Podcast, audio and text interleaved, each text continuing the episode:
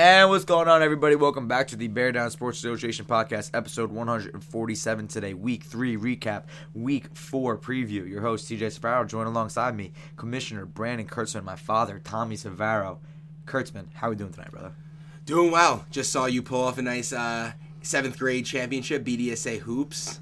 Big time shout out. Big time shout out to the boys. Yeah, big time shout out to the boys. Uh, played a great game. Owner came to watch. it's a good time. Um, no, I'm doing well. Good, was a good week of games again in week three, uh, and excited for week four. Dad, how you feeling tonight? feel uh, I'm awake. Okay. He's awake and he's rolling. All right. Do we have anything to say before we get into the games? You a uh, little bit of a switch up schedule wise Yeah. here. Starts at ten o'clock. Oh yeah, ten o'clock. No nine o'clock games this week. Still only running till one. Last game started one, so a couple less games this week. Teams requested not to play, but they'll make those games up later in the regular season. Only five weeks after the regular season. We're almost halfway through. Um, I think teams are starting to kind of figure out themselves. I think some of the Owen teams are going to start to potentially go on some runs. I think they realize that time is of the essence now, and they have to kind of start stringing together some wins if you're going to make the playoffs. I'm going to call it now. I think that three is the minimum you'll need to even potentially get in the playoffs. Four probably solidifies you. Five, you're in. So, um, listen, I'm I don't know if that's really true or not, but just the way the schedule works and who plays who, I think three is probably the the low side of the magic number. Four is probably the high side of it. Alright. Um, Sayreville High School this week should be a warmer day out than last time we were there. Um, and let's just remember to respect the referees. All right, let's get into the week three recap. Let's start with the first slate of games here, Kurtzman. First game we'll do here Vanderbilt against Memphis. I rough this game. Good. Um, sloppy. Lots of drops. Nine o'clock game. Uh, both teams not helping their quarterback out. I thought both quarterbacks played well in this game. Um, Vin especially. I was very impressed. I think Vin, uh, after two weeks of subpar Vin Gargano performances, I think he really stepped his game up this week. Was um, diming from the first throw of the game, hit Isaiah on a nice two. pl- This game was very like electric from the start. Isaiah hits on a stop and go, then TJ Angstad touchdown next play. Then Leota answers with a 45 yard touchdown of his own to Ryan Bartlett. So um, ex- exciting fireworks early. Games game kind of slowed down. Biggest plays in the game, Malozzi, two incredible touchdown catches. Ta touchdown catch over Matt Ballard to tie the game. With under a minute to go, we've all seen the story before. Vin Gargano drives down the field, rushing touchdown with three seconds to play. Um, Vandy's played in a lot of these close games this year. Um, haven't been able to come out on top each of the last two weeks. I'm not worried about them, but one of the big things we talked about Vanderbilt going into the year was that their defensive line was going to be amazing. And so far, the only person on the D line that I really feel has stepped up and made a big contribution is Jay Coburn. Yeah, absolutely. Um, he's been a monster. I think he has five or six sacks on the season, multiple pass breakups in the line of scrimmage. Still really waiting to hear Christian Alvina's name this year. Haven't heard a lot from him this year. Maybe a little bit of a sophomore slump to start the season. Um, and another thing we all talked about was how we didn't know how Vandy's receivers were going to be. Uh, Vinny Orlando, Johnny Light, um, Dave Niskin, a lot of newcomers slash guys that haven't been in bigger roles before. And it seems like Malozzi's been their most sure-handed receiver, um, and he's been playing off the line. I think Vinny Orlando's been pretty pretty solid, uh, light too, but they're not giving Joe the consistent uh, catches, the consistent yards after catch. It's made the offense stall out a little bit at times. So I think just go. I'm not worried about them, but going forward, they need to figure out their offense and sustaining long drives. Yeah, I didn't see a lot of this game. I was watching the other game. Uh, I was catching bits and pieces. I saw uh, there's someone second half of the game uh, on Vanderbilt dropped a, a long tou- a long touchdown. Uh, yeah, Bartlett. Uh, he made the kid Copes made a nice play, but ball was in his chest. Definitely needs to come down with that. He's a younger kid. Um, yeah. I just Vanderbilt they got to cut down on the mistakes. I mean, I like their players. I you know get the ball to Orlando. I like to see that. Another I- snap goes over Leota's head in this one. Yeah, it's just three straight weeks of bad, bad play at times. yeah, good teams are going to capitalize on mistakes, and you know Memphis did. Yeah, and that's what good teams do. Yeah. Uh, you can't you can't make those mistakes. You can't give away downs. You can't give away the ball. It's just Yeah. Um, I think Vanderbilt's offense at times is just it. Sometimes it looks really good, and Leota's on his game. I just feel like Leota hasn't gotten the protection at all the times that he's needed it to have. Um, I'm not calling out the offensive line. I just think that everyone on the team kind of collectively needs to step up. Their defense has been a little Swiss cheese. They gave up 30 points in this game, gave up 25 the week before. So, um, had a good week one, but now looking back on, he played against an 0 4 TCU team. So um, I'm not worried, like I said, but I do think that everyone needs to step up on that team. I think Malozzi has definitely been the the best player on this team thus far through three games. Um, he's been the only consistent offensive threat that's been able to really make a statement on every game he's played in. So, um, I'm gonna, I'm not, I'm not gonna, I'm not souring on them, but they need to pick it up. And for Memphis, love the way they're rolling. Would love to see them with a full nine, full ten guys there. That hopefully uh, that can be going forward. Vin is playing at a high level right now, especially after two games this week, getting two wins. We'll talk about the second one in a little bit. Um, if Delon, TJ Angstad, and Isaiah Copes are there, and that's a, that's a formidable three in the front and the back on defense and on the receiving end, I think they're going to be a tough team to match up with every week. Nice. Uh, Delon. Oh, uh, Memphis. They lateral the ball better than any team in the league. They do it almost every play. They're always looking for it. That's going to be a dangerous weapon for them going forward and in the playoffs. Wanted to mention that because Chris Hunter definitely is the reason for that on that team. Let me tell you something about Memphis. If you're going to play them and you got your best offensive player, the other side of, the, uh, of that line of scrimmage is going to be Delon. Uh, Yeah. He's that good. I watch him play, and he's he's locked down. Mm-hmm. Yeah. he, he- to me, he's the best corner in the league. Yeah, he's definitely one of the lockdown corners in the league. Probably the top one in terms of making life very difficult for opposing receivers. Um, but yeah, Memphis comes out with a 31 32 26 victory. Um, two seconds left in the game. Vin Gargano gets it done again. The legend of Vin Gargano continues. Stats. Stats: Vin, 18 of 28, 193 yards, four touchdowns, no picks, three uh, rushes, 14 yards, and that game-winning touchdown. Also had an interception on defense. Delon, th- four catches, 23 yards, and a touchdown. Also had a pass breakup. Latempa had six, uh, um, one catch. Chris Hunter had two catches and a sack. TJ Angstad caught three catches for 66 yards and two touchdowns. Isaiah Copes, big game, six catches, 48 yards, and a touchdown. Also had three pass breakups. And Matt Ballo, two catches for 30 yards, two sacks, an interception, and five tackles. Matt Legendary. Ballo. Matt Legendary. Ballo, we didn't even talk about him in that game. Matt Ballo has um, he's playing center for this team, undersized. He's playing defensive line. Got a couple sacks in this one. he was a monster, receiver. honestly, all game, um, all day, I should say, between the two games. So just want to give a big shout out to Matt Ballo. Ballo he stepped season. up big time as a Memphis last round pick, and I do believe that in Memphis it is Ballo season. I got to give some love to Latempa. Big yeah. Daddy Temp. you know. yeah, no, he's doing a good job. Doing, Doing a, a great as job. Um, I don't know. I don't mention him often enough. He, he's he's heart and soul of that team. Agreed. Um, Leota for Vanderbilt, 13 of 24, 213 yards, four touchdowns, two picks. Also Nice. had two rushes for 27 yards. Alvina, two tackles. Malozzi, four catches, 65 yards, two touchdowns. Jake Coburn, two catches, 24 yards, and a touchdown that happened right before half. Also had two sacks and a pass breakup.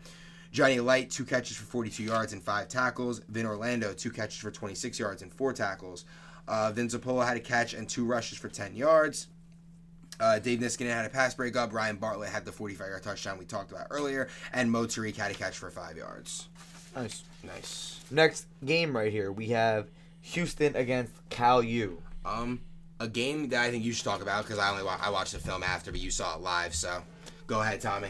Yeah, this this this is a good game. I thought it might start out where uh, Cal might have run away with this. Uh, first observation, uh, I got to talk about Collis. Uh, really like watching him play. I mean, he's got all the tools. Uh, you know, he, he's got great mobility. He's got a great arm, and I, I just noticed, like I'm watching, he's got uh, a head for this game. He's a very, very intelligent, high IQ on the field kind of quarterback. I noticed had like uh, a couple of times he had uh, single coverage out with Mancini, and Mancini had a definite advantage. There was a big mismatch out there uh, between the corner and, and Mancini. And uh, one he put up, uh, he lobbed a, uh, like a fade in the corner of the end zone. Beautiful pass, great catch by Mancini. Second one was like 45 yards downfield. And here's the thing. Now, you like if you're watching, uh, if you saw the game or you're watching from, say, oh, that ball was on this road. No, no. Here, here's the situation. I have one of my best receivers out single coverage One of the top athletes in the league. yeah, single coverage on, on, on a corner, and I'm putting the ball up there. That that's just that's just you know, uh, uh, that, that's that's awareness. That's just that's intelligence. It's it's attacking a matchup that you think you have a clear Right, I'm. I'm gonna put that ball up there and let my receiver make a play on it. And he's that- one of those guys. Yeah, I, and he took a two stop two step drop. I watched the whole thing, stepped into the pocket, delivered the ball, loved it. I absolutely loved it, and that's how I'm talking about him being, you know, taking uh, me watching him is, is taking steps forward to being one of the top quarterbacks in this league. Yeah. love the way he's playing. I love the Cal U team as a team. I think they have very good players, top to bottom. They were missing Will Saba in this game, who was a key part Yeah, to key their player. offense and their And defense. Um, but I think that X really stepped up. X Xavier scored two touchdowns in this game, had five tackles, um, was kind of all over the field for him. Was a good safety valve for Collis when the pocket broke down. Um, and their defense just very good flag Yeah, I- pulling. They did one thing I was a little shocked by was how off they were playing off the receivers, which was giving Houston a lot of screen opportunity, and Tim Howard was able to take advantage of that at points in the game. Um, I give Houston a lot of credit. They stuck in this game. I, I'm going to talk about Houston now. Yeah, talk about Houston. Talk about them. uh, loved the way uh, that Austin played. Uh, I, his speed for a guy his size is, is unbelievable. Uh, he got out on a on a quick screen Mm-hmm. And just mowed people down. Actually, on, the one play, he just ran his, one of the defenders over, and they actually had to hold him from behind before he got to the next level and Yeah. block the next guy. Unbelievable. And even at the end of the game, they had a, a same play called, Uh-huh. and they had a pass, and he was out there. One, I, I was the receiver. Oh, and Tim dropped it. Yeah, yeah, And, and- and if he catches that ball, I, he goes to the house. Goes Austin with a block. I think it was Collins. And that was there. like seven or eight seconds left. There was like ten seconds left. in the game at Yeah, I, you know, let me. Uh, Houston hung in there. The, the, the, Tommy played. You know, came back in the second half, played great. You know, I have all these one point losses. That's that's piling Mm-hmm. Houston up. is so talented. I don't care what So- anyone says yeah, about them. so talented. I I mean, four I, I want to see With- more of that. with Wh- three three losses one- by three one one point. point. Yeah, three one point losses. Yeah, Like, I mean, it could go either way. They, they did, you know, they could be easily three and zero rather than in you those know- games. Yeah, yeah, easily. Yeah, and like I said, great game. Uh, loved watching it. Loved both teams. Yeah. Uh, uh, again, getting back to to Cal. Uh, also, big shout out to Douglas. I, I also like the way Cal uses his lineman. It's not just his wideouts. Yeah. It's he uses, he uses his line great, and Douglas is a huge weapon off the line. Yep, Collis and uh, Douglas have been playing together for a little bit now. They've developed some chemistry together. Um, Collis is a great play caller. He knows when to run. He knows when he needs to get the ball out fast. I will say the one weakness probably for Cal U is the offensive line. They allowed, uh, I think they allowed four sacks in this game. Um, Collis taking a bunch of sacks in a bunch of games, but I do believe that's because he's not looking to be an IB back there and run around a billion times. He'll take the sacks, the couple yard losses, and just play for the next play. Um, I listen. This Cal U team, they're they're four zero for a reason. They know how to take care of business. They don't allow you to really have big plays. I think this is the first week that we really saw a team It's- have big plays against them through the air. It's a very intelligent team. It is a very intelligent team, very good flag pulling team, very good flag football team. Um, so I think they are going to be atop the standings. I just want to give a Season. shout out Yep. towards the end of the game. The hail mary to, to Howard, Yes. uh, up Oh, between three defenders. Yep. He made a play, absolute play on the Can, ball. yeah, great play. Listen, Uh, it was. Sorry. I'm, I'm hoping. I'm hoping that that Tommy uses Howard like he used Paulie last year. I, Uh-huh. I, I think he's that type of player. So I'm hoping that I get to see a little bit more of that. Yeah. Um, I think, listen, I think that Houston, like we said, they have three losses by one point each. Those games could easily have gone their way. Um, I do think that with the schedule kind of lightening up a little bit for them, they play against some of the teams that are also with them at the bottom of the standings. So that should hopefully get them some wins or put them in good position to win some games. Um, I do think this Houston team is playing good football right now, and I do think that um, they are going to be a team that is looking that will make a run towards the end of the season for a playoff push. Um, I like their receivers. I think their line is good, and with Austin and Ra- Rags has been an absolute beast this year. He's got six sacks amongst the league leaders. Um, yeah, and I like this Houston team, but Cal U is rolling their four now. Big game against us this week. Stats, unless you have something to say, Dad. No, I like this Houston team moving forward. I think they could be a playoff team. Yeah, I think they easily. Could, I think they could sneak into like a, a late seed. With yeah, and I wouldn't want to face him as a high as No. seed. Tommy, good quarterback guy that you never want to really face in a in a must win game. Tommy, 17 of 28, 235 yards, three touchdowns, no picks. Also Wow. five carries for 34 yards and an interception on defense. Hmm. Steve Ruiz, seven catches, 94 Wow. yards, and a touchdown. Austin, one sack and three tackles. Rags, three sacks and a safety. Tim Howard, seven catches, 122 yards, two touchdowns, and a sack. Uh, Ryan Rougeau, two catches, 11 yards, and two tackles. And TB had one catch for eight yards. As for Cal U, um, Collis, 9 of 13, 121 yards, four touchdowns, no picks. Also had five carries for 46 yards. Douglas, two catches, 27 yards, and a touchdown. Also had two sacks and a pass breakup. Ty Pierce had five tackles and one catch. X had three catches, 28 yards, two touchdowns, and four tackles. Jake Hill had a catch for 16 yards and two tackles. Pete Mancini, two catches, 49 yards, and a touchdown. Also had two sacks. Um, Wilson Familia had a sack. Uh, and Chris Valinati had a pass breakup. Okay, let's move on to the 10 a.m. slate here. You have UAB against University, or excuse me, not University, against Arizona State. You watched this game more than I did. I was refing the. Great, great back and forth game. Uh, I, I think Augie's playing uh, better than he's played. Uh, I, I, in the last two games, I, I think he's, he stepped up his game. I agree. Uh, and and that's what this team needs. That's what Augie needs to be doing. Uh, it, like I said, it was a back and forth battle. Uh, it, it came down to the wire uh, with with Mikey scoring that touchdown in the last. A lot of uh, a lot of really big plays in this game. Spo gets a big touchdown on Ivanak. Uh, Marola scores one right before the half, or not before the half. Um, score one later in the game. I just think these two teams were honestly pretty evenly matched skill wise and talent wise, and it kind of came down to it came down to at the ball last. Mikey was able to uh, dive for the pylon. Very close call. Joe gave him the game winning touchdown as time expired. Wow. Um, and UAB walks away with a victory in the first game of their doubleheader on the, the past Sunday. Um, I do think Arizona State is definitely, definitely, definitely trending in the right direction.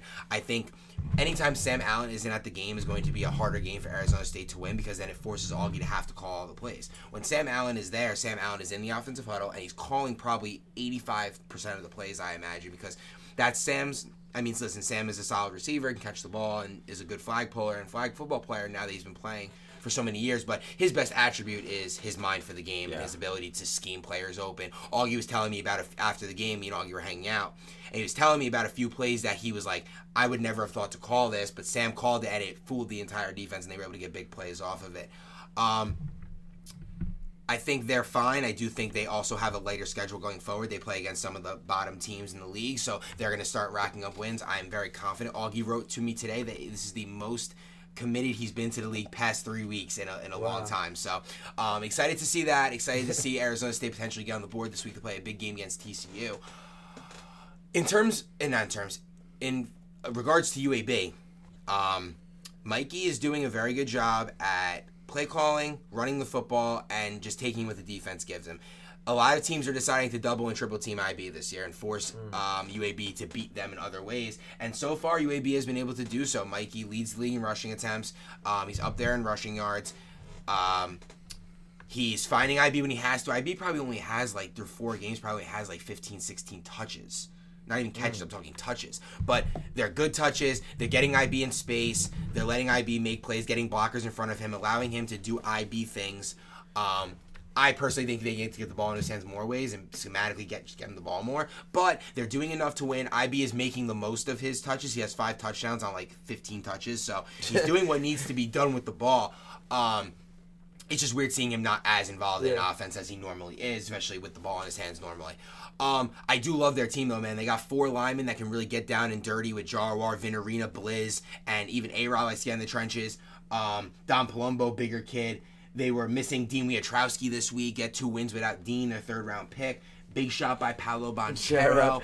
Um, I really like this UAB team, though. I think that they are a tough football team that is going to punch you in the mouth, and they're going to play very good defense. They communicate well, and they f- pull flags well. So that's my take on UAB. I think they're a very good. Team. yeah, I think they hang with anyone in this league. Yep. Uh, lost to me in overtime. Could easily be four now. Yeah. Um, who's who? They played Arizona State. We talked about Arizona State. Um, but yeah, I do think Arizona State is. You also, like both these teams? Yeah. That's what I'm getting from you. Yeah, Think I think Arizona State trending is trending in the right direction, direction. and UAB is. I think they're a good team, a really good team. So Give me the stats. stats in this one. Oh, have them in. Augie, I think, once again played a very good game. 11 of 16, 112 yards, four touchdowns, and his two interceptions were um, right before the half, and another play that I don't. It was a conversion, I think. So um, did a very good job not turning the football over in this one. Seven carries for 65 yards. Um, Damien, I want to talk about. Been very quiet. Got hurt in this game. Was very quiet this season. Only has one sack through three games. Um, he needs to be someone that steps up for Arizona State. Spo, three catches, 41 yards and a touchdown. Also had a sack. Matt Marola, 13 yard touchdown and a pass breakup. Tom Garvey catch for eight yards. Jodell two catches, 19 yards and a touchdown. Nick Beautiful King- touchdown Yeah, it was Jodell. beautiful touchdown. Uh, nice, nice low catch and Great run. hands, Jodell. Yeah. Nick King had a big game, two catches, 13 yards and a touchdown. Also had an interception and a pass breakup. Also caught a conversion. Sam Allen, two catches, 18 yards and one tackle. Hayter had a tackle, and Mikey Freeman had two tackles as well. As for Mikey, um, UAB, Mikey was 10 of 18, 124 yards. two touchdowns. No, this is not the right stats for Mikey. Mikey, You have the other Mikey 8 of stats. 14, 160 yards, four touchdowns, one pick. Also had seven carries, 52 yards, and a touchdown. IB, three catches, 75 yards, two touchdowns, and two rushes for 12 yards. Jarwar had a 16 yard catch. Jo- Ivanek had a pass breakup. Don Palumbo caught a 31 yard touchdown. Blizz had a 14 yard catch. A Rod had an interception and four tackles. And Vinarina had two catches, 24 yards, and a touchdown and a sack. Nice. All right, we'll move on to the other 10 a.m. game here. That I know you have a lot to say on this game. Oh, yeah, Tommy definitely does. Rowan against Memphis. You want to start or you want me to? I ref the game, so if you Go want ahead. me to No, start, I yeah, can you start. Okay. Um, I'm going to be honest, another ugly game. Offensively, I think what was final score? What did we have that 19 night? to 12. 19 to 12 was 19 to 6 basically a majority of the game. Um, Memphis came out first possession, scored touchdown. Rowan doesn't score. Memphis goes up by two scores. Rowan gets a nice touchdown on a nice pass to Remy. Remy makes a beautiful catch down the sideline. Uh, Mike was a little late to see him running wide open. Somehow fits the ball in, in front of TJ Angstad for a touchdown. But outside of that play, the Rowan offense was doing not much of anything. Memphis's defense was able to sack Negron, I think, six or seven times. Um, just made life really difficult for them, and honestly, everyone's made life difficult for Rowan's offense. Uh, it hasn't been pretty this season. Memphis in the second year back to back, I think they kind of took their foot off the pedal of 19 to six in the second half. Um, Rowan does score a very late touchdown on a, on a just a hail mary to Paulie, but maybe we should see more of that because the offense isn't moving much else. So need to see Paulie get continue to get more involved. Um, I'm just not impressed by Rowan right now. Defense is keeping him in the game, but the offense just is not doing them any favors. Um, I want to point out that Chase was an absolute monster in this game, had four sacks. Um, was probably one of the only reasons that they were in this game. Uh, I really have not much more to say. I think Memphis was really more so just trying to get out of there with a second win, more than put their foot on the throat. I know Delon uh, banged knees with someone late in this game, so he took the rest of the game off. So um, I'm not going to put too much stock into this game for Memphis, but as for Rowan, I am going to put more stock in this game because now this is the fourth straight game that you failed to score 20 points. You failed to score over 15 points. Over 12 points. They never scored more than 12. 15, 15 against Army. Apparently, final score is 20 to 15. That's what I have. I that's don't. You sure about that's that? That's what everyone told me at the field, so that's what I'm going to go with. Um, How can it be 15? two touchdowns and a conversion and two conversions. Maybe a safety. I don't know. Yeah. That's what. That's what. That's what, the ref, to be a that's what the refs texted me. That's what the players told me. I would me. check again. I don't All think he scored well, more than 12 All points. right, Anyways, well, continue. regardless, they haven't scored more than two touchdowns in any game. That's not going to be sustainable. It's not going to be able to win you football games. And as they can see, the one game they held Augie to under six, uh, they held him to one touchdown. They were able to get the job done. But even in that game, the offense was putrid. So With I'm going to let you. I'm going to let you talk about them now. Yeah, but Dad. I am unimpressed by this Rowan team, and um, so far I think Mike Negron has been a little underwhelming. I, I don't root against anyone in this No, league. I, I, I root for everyone. I, I it's, it's the. God's honest truth. Uh, what I, I, I just I don't like the way this team is moving offensively. Uh, I, I got a chance. I, I didn't want to watch the game from the sideline. I got a chance to watch the game from behind the quarterback when they were on offense, Okay. just to see what he was seeing. I'm seeing uh, players run wide open, and he's just not seeing them. He's missing them, uh, and he's got he's got weapons on this team. Uh, what I don't like is Paulie. I believe he had three targets for the game and one touchdown on Ended up being five, but it, it, they weren't good targets. I, I, I asked Paulie after the game. He told me he had three, so I'm, I was going with what Paulie yeah, told yeah, me. yeah. And, and and one was a hail mary. So we're we're not moving the ball. I don't see consistent drives. Uh, I look at other teams. You take you take a, a guy like Justin, uh, for example. He's getting 11 targets a game, around seven catches, two touchdowns. You got to get that kind of productivity with the league's reigning MVP. Correct. Paulie is a special player. I mean, he, he just you don't put up those kind of numbers. He's led this league multiple times in touchdowns. Yeah. he, is that kind of player. You have to find a way to get the ball to him. The offensive is, is not creative enough. I don't see the lineman catching any balls. I don't see. I, I- don't see. Ball's not coming out fast. It's, It's not. not. It's uh, fast. the decisions are poor. I, I hate to say it. They're poor. It's poor decision making with the with the ball. Uh, this team, like I said, it, it, it's. I'm not lying. The team's not moving. Not putting enough points on the on the on the board and not getting sustained drives. lowest scoring team in the league right now. I think one of the things that Mike needs to realize about Paulie is that Paulie doesn't need to be open. No, no. He's Uh, one of those guys. Tommy he's showed one of those year. guys in the league. There's not many of them, but there are guys in the league that even if they are not open by the the definition of being open, they are able to make Yeah. plays for you. And I just think that I just think that we saw how good Michigan was by a couple times a game, just throwing the ball up and letting him go make a play. And most of the time, it was successful. He had 20 touchdowns last year, and I promise you, it was not by mistake. Right. I, I want. I like to see a screen right off, like right off the bat. Uh, receiver screen. Get him the ball. let him him, do the work. Yeah, get him involved. What I like to see, you know what? You can create one-on-one situations in this league. You put your face in the zone. Run off the safety. Create one-on-one on the outside with Paulie. Throw the ball He's up He's a there. coach. He knows this stuff. Uh, he should know He this. should know this stuff. He's a coach. I'm not gonna. I'm not gonna say that I'm like out on them, but they got to show me something before I can go ahead and even pick them in a game in this league going forward. They, you, you can't score more than two touchdowns. I can't pick you to win. Ooh. It's it's just Truth, It's, it's the truth, It's, it's the tough. truth. It's tough. Right. You, teams are scoring. Listen, I'm not gonna bring. I don't want to bring up my team because we're the highest scoring team in the league right now. But like, if we play Rowan, like we score 30 points a game. They don't score more than two touchdowns. It's just they got to find ways to score because their defense is doing the job. Their defense is holding teams Defense under 20. doing the The job. defense is holding teams under 20, which is a very key And- number in this league. And offensively, I promise you, it could be there. I look at the players on this team. I look at Chase. Yeah. I look at Paulie. I look at Remy. Uh, I think get- he's thinking a little too much. The Yeah, no, listen, make, make quicker decisions. Be a little bit more creative with your offense. Mm-hmm. Like I said, it's not hard to create one on one situations in this league. Yeah. I also just think that at the end of the day, um, he should just take a little bit of advice from me and just let his players do the work for him. Like, it doesn't all have to. It, it- you don't have to. Like, Rob Akani always tries to be a hero. How he has Superman cape on. You don't always have to have the Superman cape on. You can sometimes just give your guy a screen, give your guy a slant, and kind of let your players do the work. You drafted a good team. I think they have a talented roster. is a good team. And I think that if he can elevate his play a tad, they can be more dangerous, especially offensively. Stats. Stats: Vin Gargano, 14 of 18, 147 yards, mm. two touchdowns, and rushing touchdown as well. Nice, man. Delon, two catches for 16 yards. Temp had three sacks in this game. Chris Hunter, a catch for 15 yards. TJ Angst had five catches, 56 yards, and a touchdown. Also had two interceptions. Isaiah Copes, three catches, 23 yards, and a touchdown. Matt Ballo, two catches, 23 yards, and three sacks. Also had a pass breakup. Ballo. Have a day, Ballo. Um, and that is it. For Rowan, Mike Negron, 7 of 18, 101 yards, two touchdowns, two picks, also had 30 rushing yards. Um, Paulie had three catches for 49 yards and a touchdown. Chase, we talked about, had four sacks. Remy, two catches, 21 yards, and the touchdown we talked about, also had two tackles. And Christian Dexter had two catches for 31 yards. Devon Kennedy had three tackles. Like I said, Rowan defense, good. Rowan offense needs work.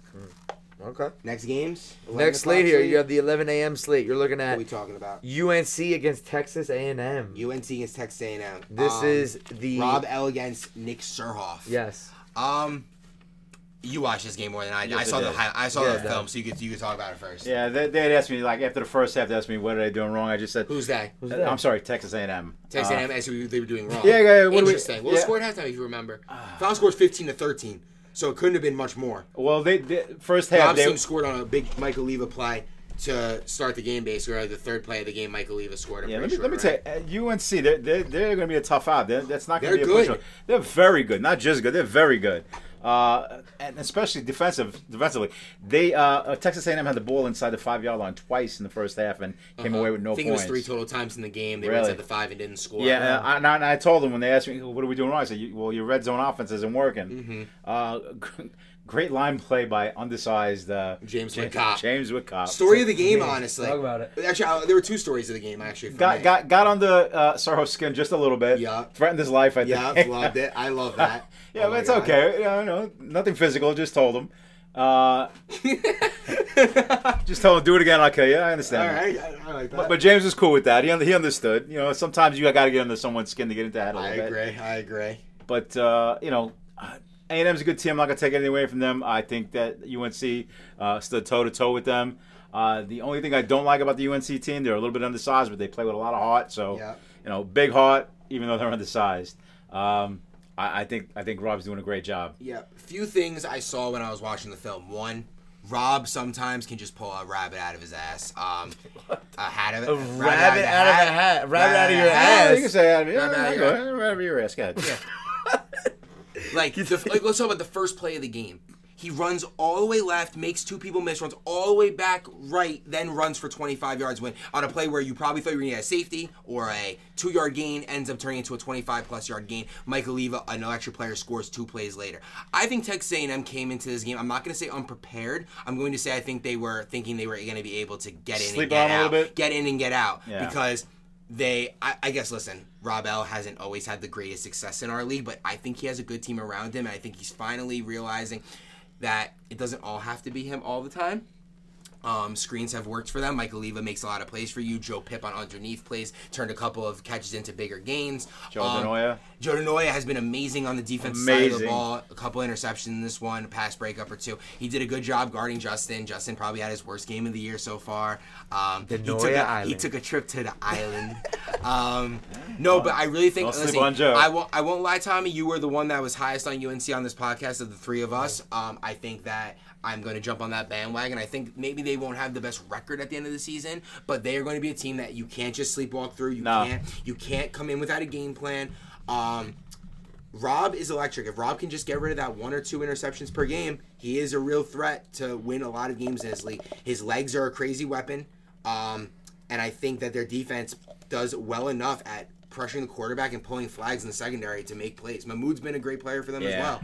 And, and, and Rob's smart enough to know to get the ball to uh, Oliva and because uh, and Oliva does special things when he gets the ball. he does. He makes a lot of guys miss. Makes a lot of guys. He, miss he could turn a five yard pass into a highlight reel. hundred percent. Um, as for Texas A&M, um, I'm not going to put a lot of stock into this, but I do want to see a better offensive performance going forward. I do think that it is kind of hard to throw the ball to Justin ten times and him only have four catches. I, like just because of how good Justin's Yeah. catch radius is and how high he can jump, I feel like you really have to be missing throws or being late on throws He was a little late on a, a come back in yeah, the end zone, in, nice yeah. play on it. Listen, um, UNC did a good job putting pressure on Suroff and making life difficult for him. Whitcop had three straight plays. Um, it was Towards the end of the game, three straight yeah, so sacks. they needed the ball back, and Yep, they under had three timeouts. play. It worked out perfect. I mean, James was just an Whitcop animal. had two sacks and a forced fumble where then Johnny finished it off and got Yeah. the sack. O- Other than that, I thought the Texas A&M line gave Suroff plenty of time during the game. okay. They, they were really, really good. Just that, that sequence at the end of the game where Whitcop had three straight sacks was unbelievable. Yeah, Whitcop. Uh, He, got, he had takeover. he did have takeover mode, like stri- uh, NBA. str- Oh, He's- they're he- hitting listen, he gave his Holy team a chance to you know stay in the game. Yep. And um, at the end of the day, Rob's a competitor. He's going to fight to the last whistle every time. And he's got a bunch of guys that are also going to fight to the last whistle every time. The UNC team has definitely built some chemistry through the first three weeks. They are um, a lone team that is going to be playing their second back to back doubleheader, I mean, this week. Rob took off of work each of these next two weeks, and he said he uh, last week and this week, and said he wanted to make sure he was there for as many games as possible. Yeah. So he decided they were playing back-to-back doubleheader weeks. Good for Rob. So they're gonna have six games played at the end of this. So they're only gonna have three games or four games left after this week. So a win in this week coming forward is in- imperative. They got a win in this week in the later game, but I do think they are a good team and they are one of the better one-win teams in the league. All right, stats, Crispin. Stats. I know we're going a little overboard on some of these games. Uh. Mm, think we're going. you should probably pause you're, I it. think you're going overboard here. Suroff finished 14 of 22, 167 yards, two touchdowns, and a pick. Also had 27 rushing yards and a sack. Justin, four catches for 31 yards and seven tackles for Tackle Boy. Um, Noah Trino, one catch for 15 yards. Bowen, four catches, 68 yards, and a touchdown. Also had an interception. Also threw an interception. Uh, Dins, four catches, 47 yards, and a touchdown. Three tackles. Simpkins had an interception and a pass breakup. Pat Importuna had another sack and another safety. Matt DeFlippis caught another five yard conversion. And for UNC, Rob L was 9 of 17, 101 yards, one touchdown, two picks. Also had seven carries for 57 yards and a touchdown.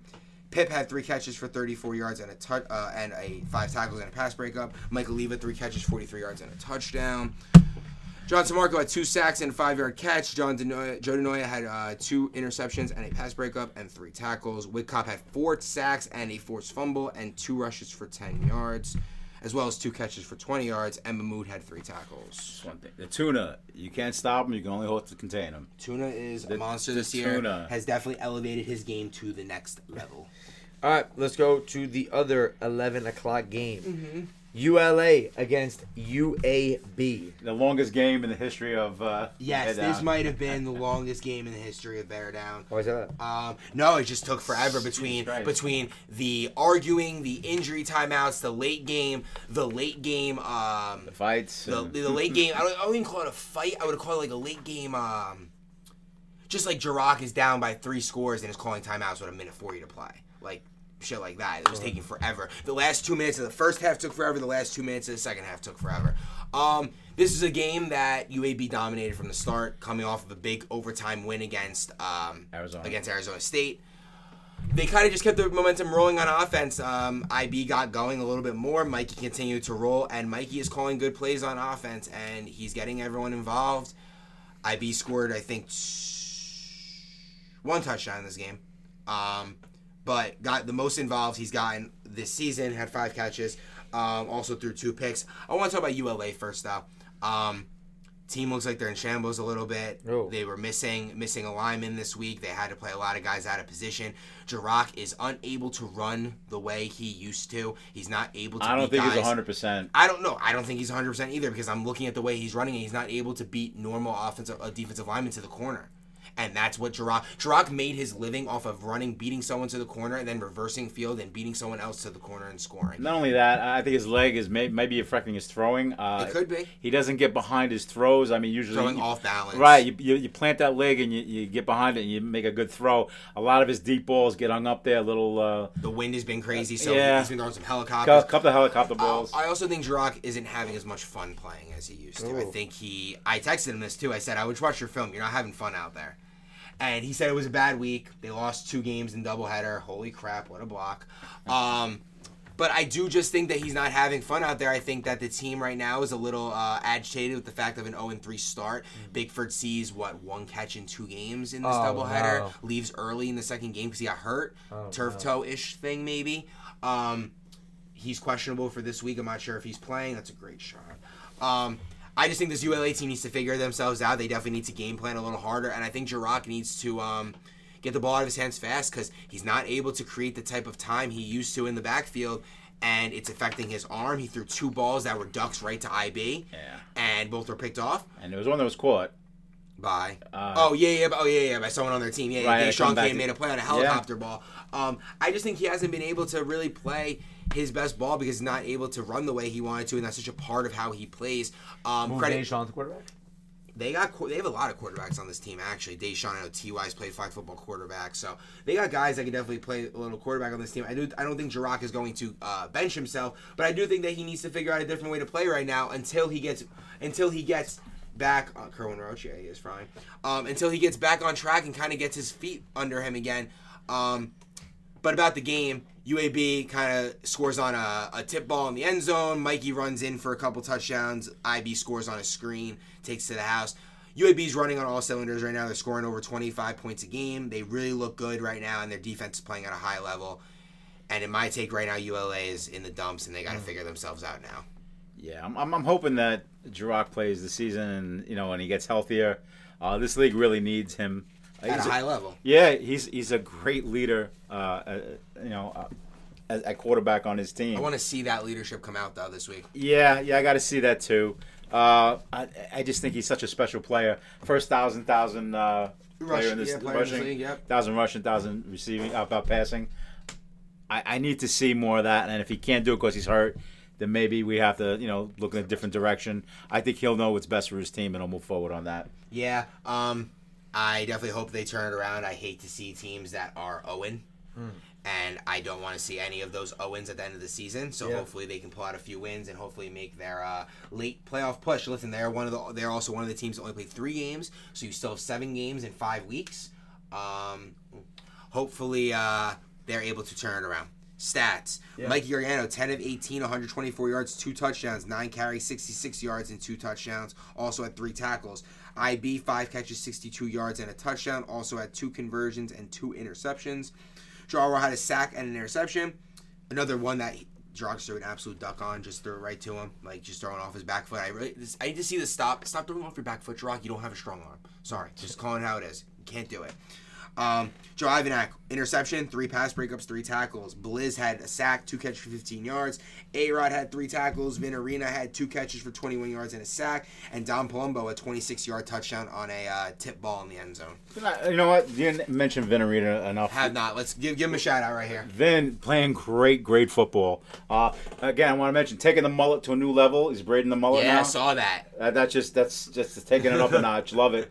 But he's playing great football, and it's not like it's not going unnoticed. I watch it and I see it, Yeah. and you make your team move. No, he definitely makes the team move. He does a great job snapping, giving Mikey time to throw, and also giving Mikey a good outlet off the Yeah. line. Vin has reliable hands, caught a couple touchdowns this year so far. So, um, Vin and Mikey played on a bunch of teams before. They're they're like brothers, so I'm not expecting any less chemistry from them. As for ULA, Jirok finished uh, 10 of 19, 156 yards, one touchdown, and the four interceptions that we mentioned. Also had five catch, five carries for 25 yards and a touchdown. Also had four tackles. Bickford just one catch for 23 yards and a pass breakup. Rhett had a sack. Deshaun had three catches for 45 yards and an interception, three tackles. Santiago had a catch for two yards. Ty had a 26 yard catch. Um, Taj had four catches for 69 yards, also had an interception and a pass breakup. And Giuseppe had a 10 yard touchdown catch where he screamed, Throw me the ball. that is all for ULA versus UAB. All right, you have the 12 o'clock slate here. You're looking Talked at about both 11 o'clock games? Yes, UNC and A and M, and then Oh, ULA sorry. Yeah, and yeah, UAB. yeah, my bad, my bad. You have Clemson against Army here. Dan, I know you had a lot to say about this game. Ooh, this was a uh, yeah, this was a good game, honestly, in terms of um, intensity and like good defensive play. But offensively, I feel like this game kind of struggled for highlights. Talk about it. Yeah, uh, very disappointed uh, with the lack of I want to say concentration uh, by some of the Army players. I saw a lot of drop balls that Yes. shouldn't have happened. Uh, we had a bad snap off of a man in motion and went off his leg. Yep. That resulted in a turnover, which I think was a turning point of the game. Uh, uh, was Army was early, about right? to yeah early. The- yeah, the, the Army was about to go in. I think they were in the red zone, uh, Mm-hmm. you know, maybe the ten yard line, and they had a man in motion. I think it was Dev- Miscommunication. No, Kev, Kev Morris. Kev Morris, okay. It was a miscommunication. I'll give a quick, quick clarity on that. He didn't call him in motion, and Kev just kind of went in motion, and then Mork thought it was supposed to be snapped and Hit it was off a his leg and- yeah, they pick it up. and, and Clemson pick up. And let me tell you something. This is a sign of a good team. Clemson converts turnovers to points. Okay. They took that ball, went straight down the field, and scored. So instead of you know you have an Army going up a touchdown, nothing, right? 14 nothing, yeah. Exactly. Uh, Clemson comes back, and, and they're very good at. They've done it uh, a lot this year Mm-hmm. in many games where they take those turnovers and they turn them into points, and that's a sign of a good team. Yeah. Uh, Clemson's a very good team. Uh, I, like I said, every week I notice there's some players that I'm not really familiar with sometimes that catch my eye. Pierce. Oh no no no no! That he's wearing someone else's jersey. His name is Anthony Brett. Anthony Brett. He's the the sub for Pierce on the season. Oh, okay, all and right. he's been a monster. Monster. Monster. He had a pick six in this game, I believe, too. He's got two on the season. great Three on the athlete, season. uh, great instincts. Uh, uh, Good loved, wa- yeah, Played yeah, SJV, I believe. loved watching him play, and I, I look forward to watching more of him. Yeah. Uh, this Clemson team's a good team. They got a lot of good athletes, and Trevor's playing good ball. Like I said, mark of a good team is is you know capitalizing on other team's mistakes. They're a team that teams have asked me, oh, like how were you able to move the ball so well against them? And I'm gonna come out and say it right now. We caught them at a very good point. We caught them week one where they were not prepared and they were not ready to go. This team has very good athletes and they are very good defensively. They are figuring it out. They pull flags at a high pace. And Chris Johnson is a great safety. They didn't have him at safety for most of the game that we were playing Plays against them. that corner. They had him at corner, yeah. And I'm not saying he can't be there, but they didn't have guys in the right spots, and we took full advantage of it. They now have the guys in the right spots to maximize their ability. Ubeer, Alex Kalka, and a Jamor. Tr- Yeah, George a- are making life hell for quarterbacks. Yes. Mike, I felt like this was the game where the offensive line failed him the most. Um, he wasn't able to get out and run and have blockers in front of him. Um, the pocket was getting collapsed a lot easier on him. Um, just not a good day for Army offense. They they have a couple dro- couple big drops. I thought Mike threw the ball pretty well. Um, there were a couple big drops, a couple uh, one by George, couple by Kev. Um, they should have cleaned that stuff up. A big thing in this game also was that um, the kid Connor Mullen has to leave two minutes before the game. He's at the field, has to leave because he gets called in. He's a, he's a detective or something. Wow. Has to get called, gets called That's into a big case. player for them, too. Yeah, huge. He plays safety for them. He's a reliable receiver for Mike, and I especially believe that when the players were dropping the ball for him, he would have started only going to Connor, going to Dean, guys that were reliable catching the football in this game. Um, they only put up seven points or eight points in this game. Um, not a good showing. I think this was. The, I think it was. I don't want to call it a wake up call because I don't think Mike thought he was going to go undefeated. But listen, this is the first game they really struggled. This is a game I thought they would have been competitive in. Yes. Um, I think also I do believe a little bit that Army lost this game more than Clemson won it. Clemson made plays off of the Uh, I turnovers. wouldn't. I wouldn't go that far. I mean, we talking about you. You just told me that it was about, it was about to be fourteen nothing, Right, And then Mike right. throws the pick six at the end of the right. game. And I said a mark of a good team will convert those turnovers uh, into and this is and listen, Clemson, don't get on my head. This has nothing to do. I think you're a great team. I said it before. I just think that Army made a lot of mistakes. They, yeah, game. they shot themselves in the foot a lot. I mean, there was a point where George had an interception uh, down in the red zone uh, when uh, yeah, Clemson was about to go in. Yeah. And, And, then, yeah, yeah, would have stopped the touchdown. would have stopped the touchdown, didn't get it, and they wound up scoring on the Yeah, next play. So 100%. You you you have to convert those. That's what I'm saying. Lack of concentration just wasn't there, uh, both offensively and defensively. And like you said, good teams convert off of turnovers, and Clemson did just that. Uh, I love the way Gar. We haven't even discussed Garland. I love the way he's playing. yes. Shades of last year, getting the ball out fast, letting Chris Johnson, letting Anthony Brett. They're a team that's taking five, seven yards at a clip and getting first downs that way. Um, they're they're they have confidence. They're playing well. They're getting everyone involved, and I think that uh, Alex Call got two touchdowns in this game, and I think he just continues to be a dominant force in this league. There's a reason that his draft stock has gone up every Oh, year, way up. and it's a reason why he was a first round pick this season. And why everyone wanted him on that team. Yes, too. he was he was one of the highest commodities in the draft, and he's proving Trevor correct right now. Stats, Kurtzman. Stats: Garland, 14 of 22, 130 yards, three touchdowns. Alex Kalka, four catches, 48 yards, two touchdowns. Ubeer, two sacks. Didn't even talk really a lot about him. Uh, he put this game away. He had two sacks in the last drive of the game, kind of sealed the deal. Br- Anthony Brett, three catches for 22 yards, a sack, and inter- a pick six. Yeah. Um, a pick six and two rushing yards. Also had four tackles. He's been their best player, I think, thus far in the season. Chris Johnson, four catches, 30 yards, and a touchdown. First week he didn't have an interception. George Tramarsh had a fumble recovery off the um, this the Aaron snap that hit off the leg that you talked about. Nick Hardigan had a conversion and a five yard catch, and Guzman had two catches for 28 yards. Army stats, ugly. Five ca- uh, Mike was five for 10, 56 yards, one touchdown, one pick. It Seven- could have been better. I thought he threw the ball well. no, I thought I thought he threw the ball. I, I also think he threw the ball well. Seven carries for 29 yards, three tackles and a pass breakup. Kev Morris zero catches, had an interception and a pass breakup. Dean Roventini had one catch for 10 yards, caught a conversion. George had a pass breakup, and Joe Nunez had four catches for 46 yards and a touchdown and a sack. Probably the only lone uh, bright spot for um, Army in this game. All right, let's go to the last two games of the day. Uh, we'll start with Rob L. UNC against ULA. You watched this game, or you were watching my game? I was watching a game. Okay, I'll talk about the UNC ULA game. Um, we talked about both these teams already, so I'm not going to harp on the game too much or harp on the teams too much. But this game was um, early on close. UNC and ULA were both going back and forth scoring, but then Jirac um, turns the ball over. UNC takes advantage, scores, goes up by a couple scores, and kind of puts the game away. Final score was 39 to 19.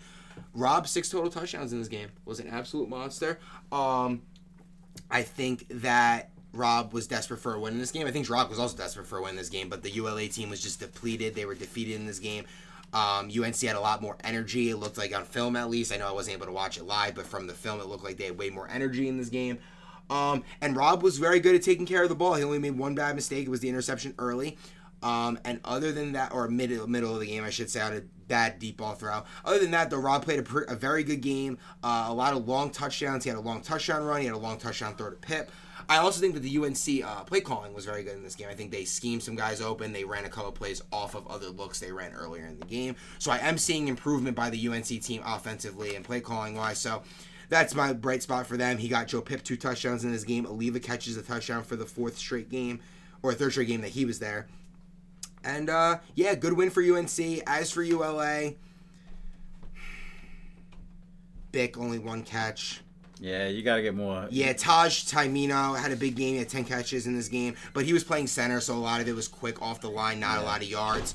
Um, I just think that they got to figure out a way to sustain offense because a lot of Jiroc's teams have made their offense also off of his big plays and big Right. runs. So if he's not healthy, they need to figure out other ways. And I do think that in week one, they did that well. They got Bickford the ball on screens, they got Aaron blocked for him. Um, need more of that. So, Yeah, not sure if, I, if I'm calling out players for not getting the ball to their playmakers, then Call Jiroc I got to call Drock out. You got to get the ball to Bickford. Two Uh, catches in two games for Bickford. Nah, that's it's got to be more than that. He's got like five targets. give him the targets, get him the ball, and he'll he'll he'll pay off for your team. Yep, I think He'll this reward ULA. I think this ULA team needs to just go back to playing fun, playing fun flag football, not pressing too much, not um, putting pressure on yourself, and just kind of making the game more fun again. I think that if they do that, they're gonna put themselves in a decent chance with seven games to go left on their schedule. But I'm I'm down on them, and I'm high on UNC or higher on UNC than I was. You're obviously still high on their Yeah. team like you said, a little undersized, but they got they play with a lot of heart, and they give a lot of te- they give it every team a run for their money so far this season. So, Great athletes on that team. Um, they got great athletes all around, so I'm excited to see how they close out the last six games of the year. Stats: Rob, eight of 11, 142 yards, three touchdowns, and a pick. Also Nice. had eight carries for 105 yards and three touchdowns. Six touchdown day for Rob. Six touchdown game for Rob. Joe Pip, four catches, 69 yards, two touchdowns, also had a pick and five tackles. Lebo had a sack. Oliva, three catches, 65 yards, and a touchdown. Johnny Samarco had a sack and an eight yard catch. Denoya, two pass breakups and a pick, had three on the day. Whitcop, two more sacks, giving him six total on the day, Nice. and a pass breakup. And Rob Torino also got his first sack of the season. And Mahmoud, who's been a tackling machine for UNC this year, um, five tackles in this one. I think he finished up with eight or nine on the day, which is a good total. He's a rock. Yep, Mahmoud is a defensive uh, stalwart for them. Stalwart, stalwart. Yeah. All right. Last game of the slate was um, Louisville versus TCU. We came in expecting to put up 40. TCU gave us a way better game than that. Um, they played us tough. I know we were up 25, we were up 19 nothing at half, 25 6 I left at the half. I didn't think it was gonna yeah, much of a it was 19 nothing at half. They um, we stopped them a couple times inside the five, scored after our first possession, ended in an interception that I need to stop turning the ball over. Um, not gonna say that we took our foot off the gas, but 25-6. We're playing with seven guys. Second half, the intensity. I will say the intensity in the second half for us wasn't there. TCU figured it out late. I do think this was Chris Hogreaves' best game in the league. He got Liam super involved. Slants to PC, slants to Liam. Giroux off the line. Um, just the mistakes he made. He um, Joe, Joe DeMeo makes a crazy one-handed interception off the line. We score Great off play. of that. Um, Oh, he read that all the way. he read that all the way. Made a great play on it. Um, and then they just didn't convert inside the five. They got they got inside the five twice and didn't score, or inside the inside the twenty and didn't score two times. First drive inside the five. Um, I'm not low on this team, but they are another team that they're now on 4. Chris says that he is getting he's way more comfortable in the sevens format than he has been. He said he felt he played his best game. Um, I got a quote from Chris actually. He texted me last night. He was asking if we were doing the podcast and he wanted to wanted to uh, make sure he knew they. He said, "Let's see." Um, I wanted to hear you hear it first. I feel like TCU is definitely looking to turn it around going forward. Um, he feels like he feels like he's got his roster, knows where every guy needs to be, and kind of ready to maximize each person's talents. Um, and I'm expecting. Listen, I've been high on him all year. I'm not gonna sway now from it. I'm, I'm with you. I think he's got a good arm. I think he needs to be a little more accurate with the football. Liam, he could have Liam for a couple deep touchdowns, um, and just wasn't able to convert on them. I think we'll see a better TCU team. They did do a better job pulling flags. We didn't have as many big plays um, as I thought we would have on def- on offense. So um, they were the first team to hold us under 30. So I guess that's a kudos to them, if anything. Anything from you? Yeah, hey, listen. Uh, if you right the ship now, you, you can get into the playoffs. You know, like I said, they're getting better every game, even though it's a loss. Uh, you know, getting You better can every build game. from lo- you build from losses, Right, especially and- when you're a new quarterback. you and say if he's saying he's feeling comfortable now and he's getting used to his team, you know, and they put up a couple of wins now and, and get into the tournament, you know, anything can happen. Yeah, once you get it's listen, it's all about getting in, get in, get a top ten seed, and figure it out when you're. And once you're there, you obviously will figure it out. So, um, I'm not gonna say I'm low on them, but I'm not necessarily high on them. They have they're another team that is gonna all the bottom teams are gonna be playing each other next few weeks. So you're gonna see a lot of wins coming from the bottom of the standings. Also, want to mention, like that, you got uh, Dylan involved early. Yes. Two early touchdowns. Yeah. I like seeing that again.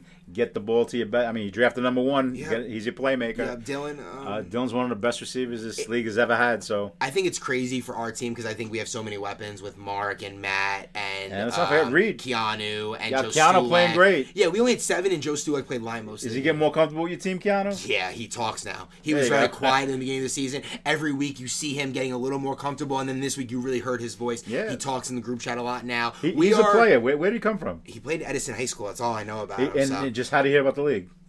Didn't even ask Just him. came in, Didn't even ask him. Probably saw on Instagram. I tell you, we run the entire league off of Instagram. Love the way he's playing. I think he's a player. I, I'm glad. Um, Yeah, his Uh, draft stock is going to be crazy. He ain't going in the seventh round again. Yeah, well, let, us hope he's coming back next season Yeah, too. I, I think he enjoys the league. I think uh, he enjoys being on a winning program right now, and that's the way we. Uh, You got a nice secondary with him uh, and Mark, Mark and Dylan and yeah. Dylan. Yeah, that's, that's a great secondary. I think we are a very complete team. I know we, I didn't talk about a lot about my team just now. I talked more about TCU, but my guys know how I feel about our team. I think we're the best team in the league. I think we're gonna have a good chance to prove that this week, as we'll talk about in a little bit.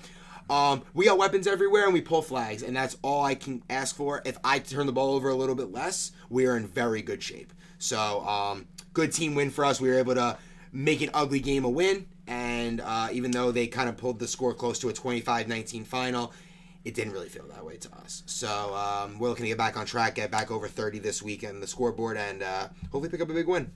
Stats: I finished 14 of 23, 121 yards, three touchdowns, two picks. Also had 54 rushing yards and a touchdown. Dylan, five catches, 66 yards, two touchdowns. Um, Matt Hughes, three catches, 13 yards, and a sack. Mark Kokoda, one catch for 13 yards. DeMayo had a sack and an interception. Uh, Joe Stulak had two catches, 13 yards, and a touchdown. Leads the league in touchdowns, Joe Stulak. Nice. Um, and a pass breakup. And Keanu had three catches for 16 yards, had two pass breakups, and four tackles. As for TCU, Chris Hogreef was 13 of 23, 158 yards, two touchdowns, and a pick. Also had an interception that turned into a pick six because he pitched it to Ritter. Liam had five catches for 66 yards and a touchdown. PC had five catches for 67 yards and a touchdown and a sack and a pass breakup. Um, Giroux had a catch for 13 yards. Earl had two catches for 12 yards, and Josh Shivlin had two tackles. Colin had a tackle, and Rich Ritter scored off the interception for them. Rich Ritter, quiet season. Want to see more out of you? Uh, let's get him the ball more. Yeah, for sure. He's definitely the lower man on the target target pool right now, but a lot of good weapons on that team. Not as many targets to go around. TCU get that ball. You Yep. get to get out TC, the Ritter. Liam, PC, got a lot of guys that are looking to touch it. All right, um, let's head into a week four preview. Um, are you coming back on to make your picks? All right, we're gonna do not a rapid fire, but we're definitely gonna get it a little bit moving. Let's just do like a. We'll do talk about the game for a minute or two, and then kind of pick our picks and keep it going. Do you have the Um, schedule I have the schedule. So reminder: games start at 10 o'clock today. There are no nine o'clock games on Sunday, as the Houston Cougars hit my bet. Um, way to win.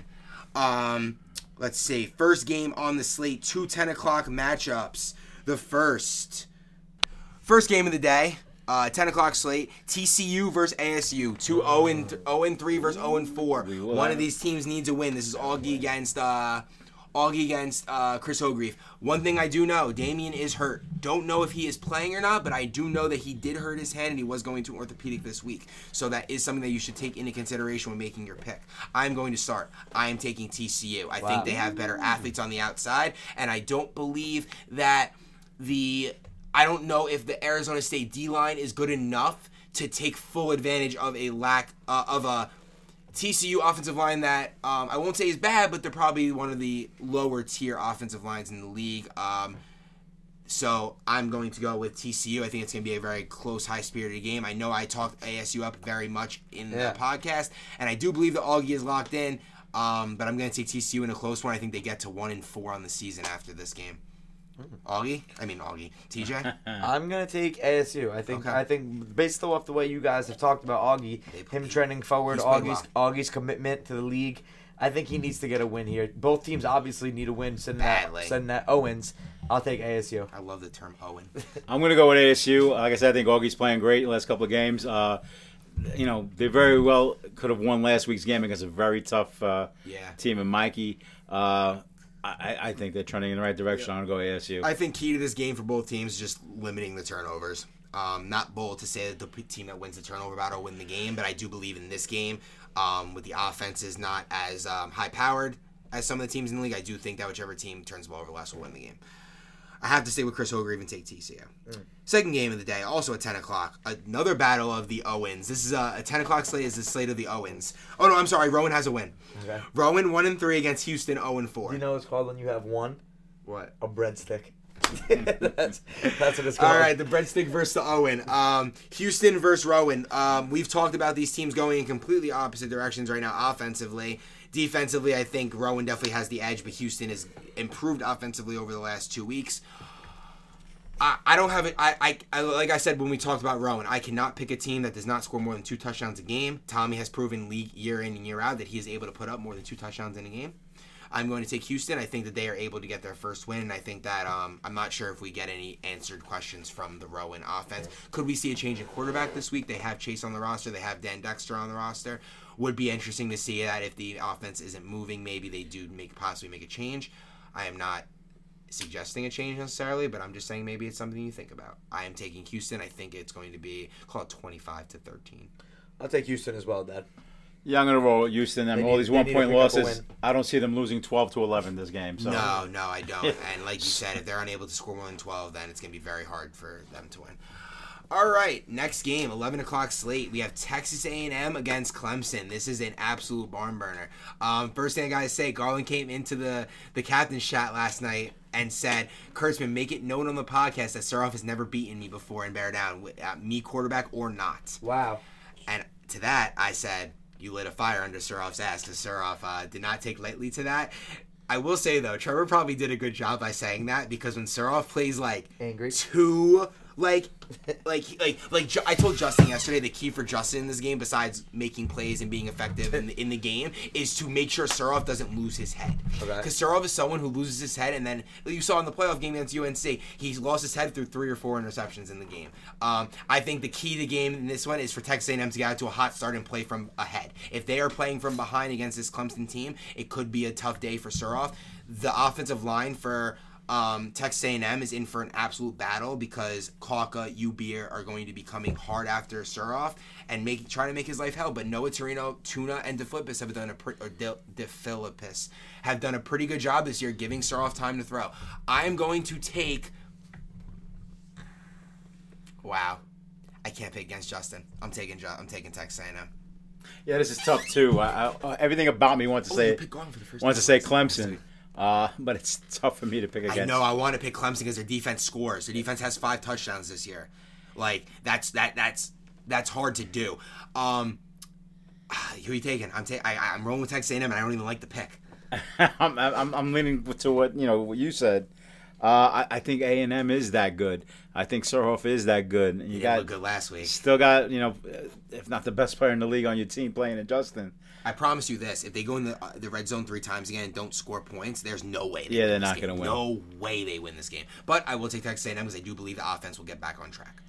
I'm, I'm, expecting. A, I'm, I'm, but I'm also expecting a like one possession last team to get the ball wins type shit. I'm gonna take Clemson. I like the stat that Suroff has never beaten. I'm gonna roll with that. It's stat. one. It's one. I'm and and zero- I'm one and zero. zero as a quarterback and two and zero as a player. I'm one and zero since picking Trevor Garland. So I'm Okay. gonna stay, I'm gonna stay on. Clemson. Did you Clemson. take a pick? I'm gonna roll with A and M. All right. Uh, Clemson's gonna love the bulletin board material.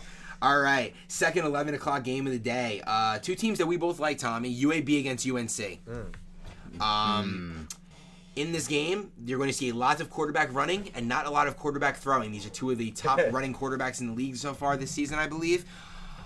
And I believe this is going to be a game where Rob cannot turn the ball over because the UAB offense has been very good this year, at least at sustaining drives and limiting the amount of drives that their opponents get. So if you if you are ending drives with turnovers, you're just making the game shorter for yourself. Mikey is someone who likes to run the play clock down. Mikey is someone that likes to take long in the huddle. Um, I think that UAB is the better team in this game. And I do believe that because Joe Pip has a slight bum ankle from the end of the second game against ULA, coupled with IB explosiveness, I'm going to roll with UAB in a close one as they've played all season long. I think these teams are evenly matched, I agree. but there's something about Mi- Mikey wins close games. Yeah. Yeah, Lately, He- especially lately, the Hey, last couple seasons. He, he pulls them out. He knows how to do it. Uh, he, he can keep the team close. Uh, he'll pull out the victory. Big test There was- for there was offensive po- line of UNC. Big test. There's a point in this league where, you know, you looked at Mikey's team and, and people were like, "Oh, Mikey's never gonna win a championship at quarterback." Or you thought And now- Mikey's team, you're playing Mikey's team this week? could be a win. Yeah, and now Mikey's team is looked at as a very tough out. I'm gonna take UAB in this game as well over UNC. Mikey- Even though you said UNC's playing a doubleheader, so I do think they need to win First one game. of Of, two. this is the first game. Yeah. of their Mikey building his legacy. He's a, he's a Yeah, legend. Mikey. Mikey's got Mikey's got a couple championships last couple years. Get championship in football, championship in basketball. Trying to cement himself as one of the top players to ever play in the league. Only bear down playing to do that. Only Barrett player. To, uh, no, Deshaun. No, no, Deshaun didn't win a championship in football. Never mind. Um, got close. Two championships in one year. Yeah. All right. So like we're all going with UAB. I do think UNC is going to use that as some bulletin board. All right, twelve o'clock game. um, we'll talk about the first one. We'll talk about the other one first before we talk about the game of the week. I believe. Um, twelve o'clock slate. Why did I go all the way up to the beginning of the text with Chris? Um, Vanderbilt against UNC. This is so we both all have UNC coming off of a loss against UAB. And we have Vanderbilt, who has not looked well at all this season, in my opinion, outside of s- some drives, it, like many, a few drives in the season, they've looked good. Um, UNC is going to be a little bit tired. Obviously, I assume they're going to be playing a very close, high intensity game the game bef- the hour before against UAB. Vanderbilt needs to figure it out though. They can't be dropping the ball and making and turning drops into interceptions like they did against Clemson, like they did against um, Memphis. If if Vanderbilt's struggles continue, I'm gonna take UNC, and I'm actually I'm honestly gonna roll with UNC. I think Rob is gonna do a good job finding time in the pocket and making not finding time in the pocket, finding time in the backfield and being able to escape the pressure of Coburn and Nelvina. And I think that Vanderbilt is a little mixed up defensively right now. They they haven't been able to find a corner that's really been able to block down the other side of the field. And it's hurt them in these games. So if Rob is even slightly on throwing the ball, I'm going to give the slight edge to UNC. I'm going to take UNC in this game. Okay, uh, I'm gonna go with my first call out of the year. Nice. I'm, I'm calling out Ovina.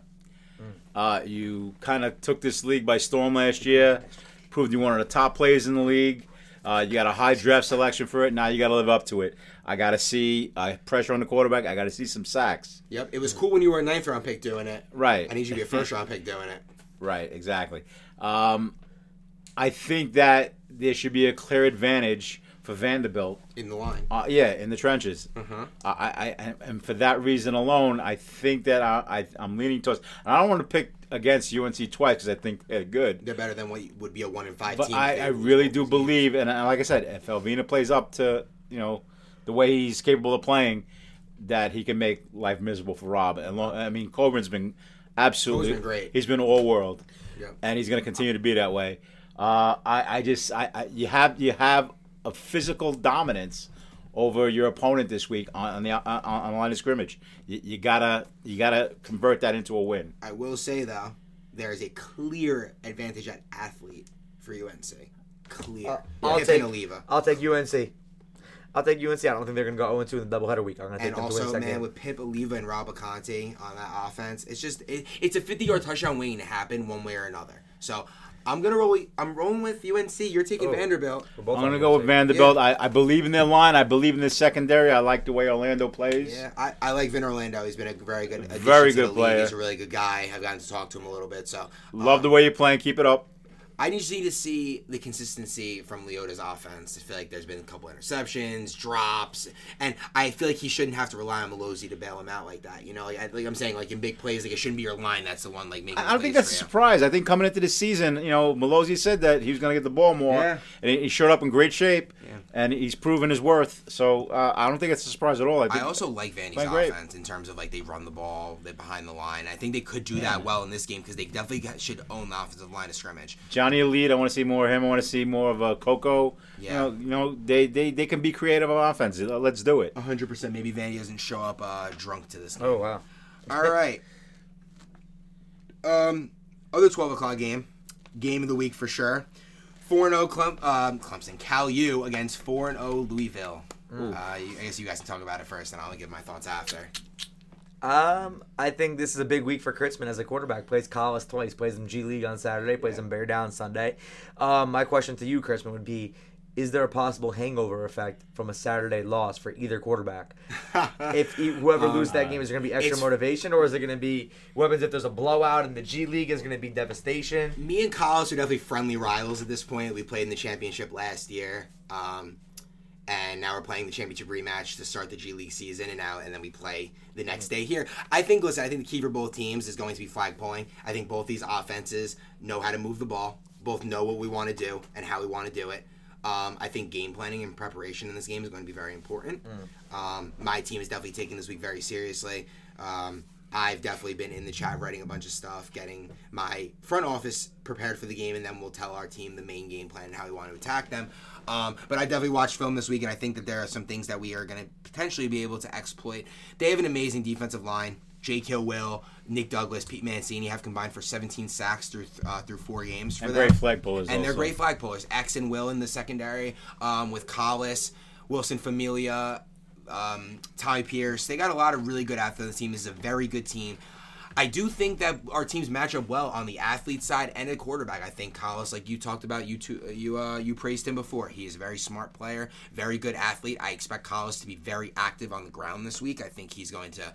I think when the going gets tough, Collis knows where he has to go to, and that's to his legs because he's dynamic with the ball in his hands. And we have to find out a way to not allow the Pete Mancini bomb to beat us because it's almost beat everybody else. It's beaten everyone else at a point this year. So Um, I think if we uh, pull flags well and we don't turn the ball over, aka I don't turn the ball over, we should be in good shape to win. I'm obviously going to take us um, in this game. Oh, two toughest kids on the block are eventually going to fight, and here it is. This is the uh, this is the battle in the schoolyard at three o'clock.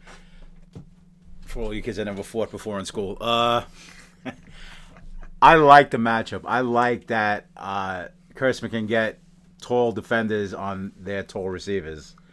Uh, it's a good matchup. Uh, uh, I, I like to see Dylan versus uh, Mancini. I like to see, uh, you know, uh, line play where you got a guy like um, Matt Hughes going against Matt Douglas, Hughes Matt going against Douglas, exactly. The the line matchup is going to be insane in this game. eh, matchups all over the place. Uh, the, the game's going to come down to uh, mistake-free football. Yeah.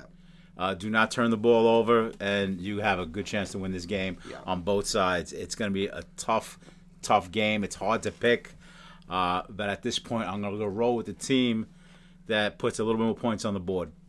Uh, they're the highest scoring team in the league, and I'm going to go with uh, Kurtzman on this one. Are you seeing a high scoring game, or you think it's gonna be a low scoring defensive battle? Like, give me a give me a gut score prediction, but obviously it means absolutely nothing. I mean, I don't think it's going to get into the 30s. No, me neither. but I, I think it could be back and forth. Like you know, get into Like a uh, there'll be some tough defensive stops. There'll be some Yeah. great offensive plays. If you're not playing at 12, Yeah, this stay and watch. Yeah, this is watch the game. this game. This, This- is going to be the, for sure the game to watch this weekend. I'm not saying the other games won't be amazing as well. I just think that when you have two 4 and 0 teams playing against each other, um, it's you got one one versus two. one versus two in the standings. I know Cal, you wasn't happy that I put myself one. It- It was not due to anything more than after the tiebreakers, it goes to points four. We had the same point differential. And Um, you want to see Yeah, the Doug- dunk? You Doug- wanna see the dunk. Douglas had a problem with that, so now Douglas has got to take it out on Me the and field. Douglas and Kyle he said, each "We'll settle this on the field." Loved it on Instagram. Loved it. Not listen. Me and Douglas have played each other a hundred, not hundred times, a bunch of times, and I think we're gonna be calling out each other's plays basically. For those you don't know, I'm gonna be there. I'm gonna be rooting for Kurtzman, so I'm taking Louisville. yeah. Uh-oh, We're all that might be- Louisville. that I might be your the kiss two of death your for two. Your two best friends are playing on Louisville, Yes. so I hope you root for us. Uh, um, all right, Douglas on the old timey team, OG, old timey team. now, OG for sure. Oh my, yeah, that's what you. I, I see why you went nuts before we were on the Uh, podcast. boys, we're doing a All contest. right. Last game of the day, a one o'clock slate. Texas A&M playing their second game of a back-to-back against ULA. I mean, we all have ULA as a team that is struggling right now and has to figure it out, and we have a team that looks like they're playing good football at the moment. Defensively, their Texas A&M is able to get stops, and offensively, outside of last week, they were really able to put the ball in the end zone and keep the drives moving and uh, try to dominate time possession. Um, in this game, you know Justin is going to be lurking. He probably watched those that film of Jirac throw those two ducks right to IB in, in like the short field and said those need to be to me this week. So I think Jirac, the key for Jirac winning is running, getting back on track, and not throwing off your back foot to the middle of the field because Justin, you know Justin is lurking, um, and coming with a game plan for Texas A&M. I'm assuming you win your first game. Well, I picked you to win your first game. So regroup over that hour, watch my game, and then go get a second dub because um, you need to start. Not you need to start getting wins, but if you can go two and zero in a day and get to five and zero, um, that's a huge day for Texas A&M. So. Very excited to see what Texas A&M and ULA are able to do at one o'clock. I am taking Texas A&M. It's hard. I'm hard pressed to pick um, for ULA right now. Yeah, I bet the house on A and M. Regardless what happens the first game, I- they lose the first game, they're not losing the second game. No. They win the first game, they're going for the sweep. Uh, push them up in the, in the power rankings. They could they could actually jump one of the uh, teams that's going to lose between Cal and, uh, yes, they and would. Yeah, if they went two and zero, yes, they would. 100%. so it, it's it, two, it's a big doubleheader for them, and uh, I I got them as a lock in the second game. Yeah, when you're when you're one of the only teams that hasn't played a doubleheader yet, not that it becomes a little bit more, but you almost like, all right, we know where we can get to if we win both these games this week. We know where we can fall to if we lose both these games this week. I do not believe that they lose both these games. They they're playing one and three UNC, who we think is better than their record, but they're also playing zero and three ULA, who I do not believe is currently better than their record shows. So uh, you are on Texas A&M as well. I believe I'm you are based on everything we've said. All right, we are all on Texas A&M. I think this is going to be a great week of Bear Down. Remember, we start at 10 o'clock at Sayreville High School. Um, should be good games throughout the day. Shorter day of Bear Down. Um, and uh, yeah, any last words from you guys? I'm excited to be there this week. Yeah, it's always nice when TJ's able to get there. I'm excited to be there. I have zero basketball games on Sunday, so I will 100% be there. That's always nice too. All right. Everyone, thanks for listening to the podcast. We will catch you guys at the field on Sunday. Peace, everybody.